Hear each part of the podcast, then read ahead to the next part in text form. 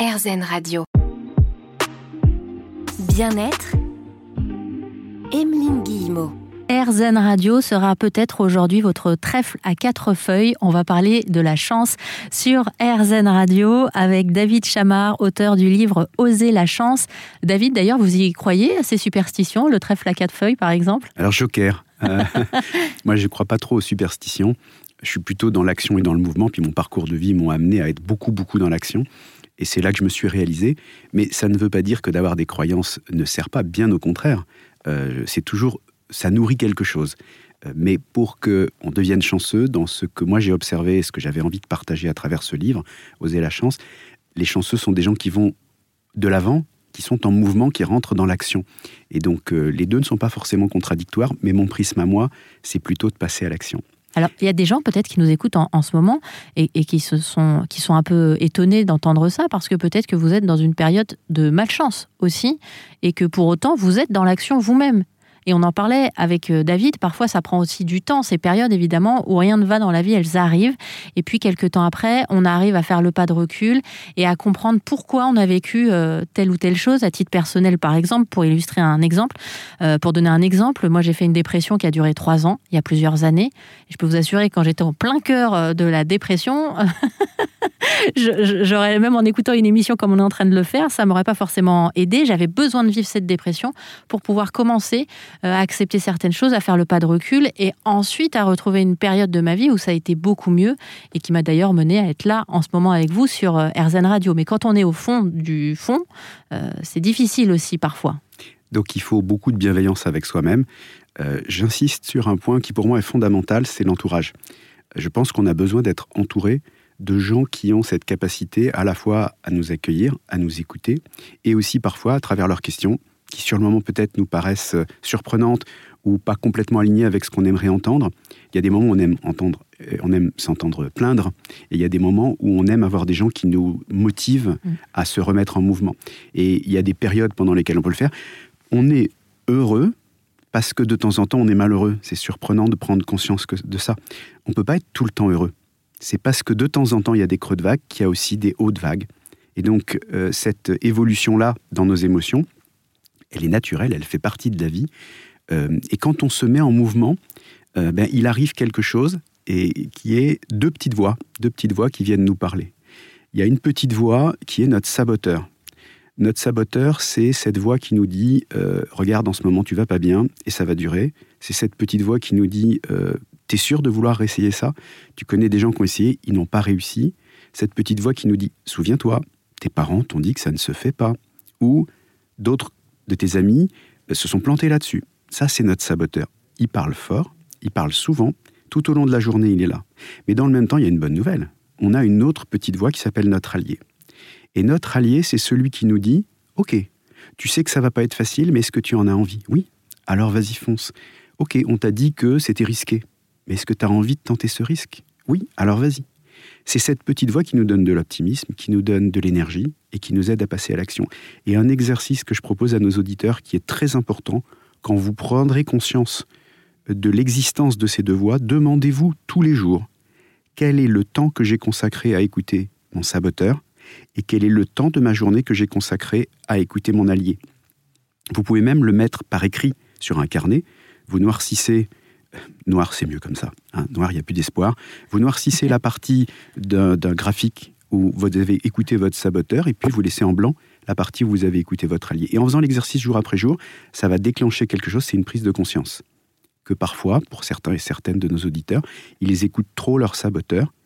Et s'ils prenaient le temps, en prenant conscience de aussi leur allié, qu'est-ce que ça changerait pour eux et qu'est-ce que ça les amènerait à faire comme choix différent et donc sans doute comme action différente. En tout cas, c'est ce que je souhaite à beaucoup de nos auditeurs. Et puis simplement de savoir que le saboteur a un nom, qu'on est nombreux et nombreuses à avoir un saboteur ou une saboteuse, ça, ça aide aussi à faire ce pas de recul et à se dire tiens, bah, c'est toi qui me parles en fait. Alors ça peut faire peur, hein, il ne s'agit pas de se dire qu'on a vraiment plusieurs voix, mais c'est des choses quand même que, qu'on est nombreux à, ressentir. Et une fois que c'est identifié, j'ai l'impression qu'il n'y a plus de machine arrière parce qu'on y voit clair dans le petit jeu qui se met en place. On va continuer à en parler dans un instant avec vous, David Chamard, parce que vous proposez de nombreux outils. Vous parliez d'écrire. Euh, ça, c'est quelque chose aussi qui vous tient à cœur. Je pense que c'est parce que c'est quelque chose de concret qu'on peut visualiser, qu'on met sur papier aussi, euh, parfois ses émotions. On parle de la chance aujourd'hui sur RZN Radio. Bien-être, Emeline Guillemot. J'ai entre mes mains le livre de David Chamard qui s'appelle Oser la chance. C'est notre invité aujourd'hui sur RZN Radio. Et ce qui m'a fait plaisir, sourire aussi, c'est qu'il y a une petite bulle au dos du livre qui dit Si je suis le dixième livre de développement personnel que vous allez acheter cette année sans le lire, alors reposez-moi vite. et ça, ça m'a donné envie de vous contacter aussi parce que je me suis dit qu'il y avait du fond derrière. C'est vrai que parfois, on achète des livres de développement personnel comme si on cochait des cases en se disant voilà, j'ai ce livre-là, il va me porter chance, ça va aller beaucoup mieux dans ma vie. Est-ce que vous savez quelle est la place principale d'un livre de développement personnel? Non. Dans une maison, c'est sur la table de chevet parce que tout le monde est persuadé que pendant la nuit, ça va s'infuser sans avoir à l'ouvrir et à le lire. Je pense que ça parlera à pas mal de nos auditeurs et de nos auditrices. Et alors, quand vous commencez à en avoir plus de 10 et que vous dites il faudra que je fasse du rangement, demandez-vous lequel vous allez choisir et choisissez d'en lire un. Si c'est oser à la chance, c'est bien aussi. Mais ce que vous dites, ça me fait beaucoup rire parce que c'est exactement ce qu'il y a à côté de mon lit. J'ai toujours l'impression que ça va me porter chance pendant la nuit, que je suis un peu protégée avec euh, toutes ces thématiques euh, qui m'entourent. Donc merci euh, pour votre honnêteté et puis ce petit clin d'œil aussi. Je pense que beaucoup de nos auditrices et de nos auditeurs se diront Oh, j'ai la même chose sur ma table de chevet et ça c'est bien d'en prendre conscience et puis de faire des choix. Mm. Alors vous insistez aussi effectivement, vous parlez de faire des choix sur l'action. C'est important pour pouvoir aller euh, chercher la chance, la provoquer, euh, l'attirer. Et donc quand vous parlez d'action, c'est aussi dans des choses que l'on peut faire au quotidien, comme avoir un carnet sur lequel on va pouvoir euh, écrire aussi ce que nous raconte pourquoi pas notre saboteur, cette petite voix intérieure qui vient commenter ce qu'on fait et nous expliquer par A plus B pourquoi est-ce qu'on n'arrivera pas à faire telle ou telle chose. Exactement. Alors ça porte un nom qui peut paraître compliqué, mais en fait, il est très simple. Ça s'appelle l'écriture introspective. Aujourd'hui, on est tous sur nos smartphones même presque H24, et puis euh, c'est très pratique, on l'a tout le temps à la main. Choisissez un carnet de la taille de votre smartphone, comme ça vous ne pourrez pas dire je ne sais pas où le ranger, puisque vous savez où ranger votre smartphone. Et puis, prenez un stylo et commencez à écrire tous les jours, d'un côté du carnet, ce que vous avez envie de faire, ce que vous avez réussi de bien, euh, et ce qui correspond à votre projet, vos projets. Et de l'autre côté, écrivez tout ce qui vous limite, c'est notre saboteur, tout ce qui me fait peur, si je me lance, j'aurai peut-être pas le budget. Si je vais voir mon banquier, il va me répondre non. Si je demande à mon manager ça, ça va mal se passer. Et si je dis à mon conjoint ce que je ressens, il risque de mal réagir et de mal le prendre. L'écriture, ça a cet avantage que, en posant les mots sur notre carnet, notre cerveau réagit.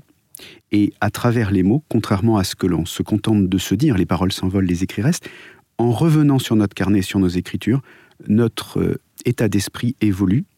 Et donc on se dit, mais est-ce que c'est vraiment ça ce que j'ai eu envie d'écrire? Est-ce que ça correspond vraiment à ce que je veux faire? Et il y a une prise de conscience, mais en fait là c'est mon saboteur qui me parle, cette petite voix qui me dit, t'es sûr de pouvoir y arriver? Et quand je me dis, mais moi j'en ai vraiment envie de ça et ça fait un moment que je repousse, eh bien je crois que ça permet de passer à l'action et de se dire, c'est maintenant. Je vais le faire. Le seul risque que l'on prend, c'est de réussir, comme je dis souvent, parce qu'en n'agissant pas, les plus naïfs disent bah, je prends aucun risque, et puis les plus optimistes disent bah si, tu prends le risque de passer à côté de ta chance. Donc il faut plus passer à côté de sa chance. L'exercice de l'écriture a ça d'extraordinaire qu'il permet de faire évoluer notre état d'esprit, notre énergie aussi. Ça fait remonter de l'énergie. À force d'écrire quatre fois j'ai envie de tester ou de faire ça, moi je crois que ça fait quand même passer à l'action. C'est peut-être un des éléments pour certains qui, permettent de se mettre en mouvement.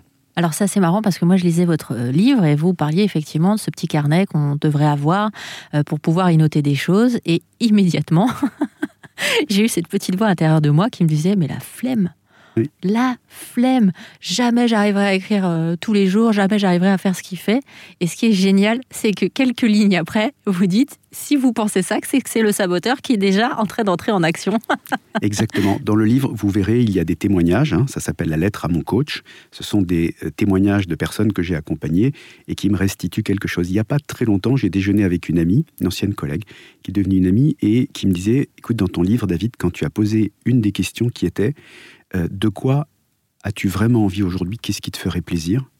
Eh bien, c'était le grand vide, en fait. Et cette question qui paraît toute simple, c'est une question qui est beaucoup plus complexe qu'il n'y paraît. En fait, posez-vous la question, hein, chers auditeurs, posez-vous la question de quoi vous avez vraiment envie pour vous demain? Qu'est-ce qui vous ferait plaisir? Et dans mon rôle d'accompagnant, hein, à travers le coaching notamment, j'ai découvert, et c'est pour ça que je l'ai traduit dans le livre, que beaucoup de personnes se disent je ne sais pas très bien de quoi j'ai envie pour demain. Ça m'a troublé, Et euh, en travaillant dessus, avec des psychologues notamment, je me suis aperçu que c'est normal. Euh, on vient de traverser une période très compliquée. Beaucoup de gens ont perdu leurs repères, beaucoup de gens ont vécu des choses compliquées, difficiles, et donc on a, pas on a moins de stabilité en ce moment. Et de se dire, je ne sais pas très bien répondre, ça fait partie du chemin. Donc soyons bienveillants avec nous-mêmes, ça fait partie du chemin de me dire à un moment donné, c'est pas encore très clair pour moi ce dont j'ai envie. Et on parlait de l'écriture, me vient derrière, c'est ça qui est formidable, petit à petit, comme s'il y avait du brouillard, et me poser la question, fait disparaître une partie du brouillard et me fait voir la lumière, le soleil, donc l'énergie qui va me permettre de passer à l'action. Alors on va voir justement comment est-ce qu'on peut réussir à passer à l'action, comment est-ce qu'on peut réussir à poser, à répondre à cette fameuse question de quoi est-ce que j'ai envie demain? On parle ensemble de la chance aujourd'hui sur RZN Radio avec David Chamard.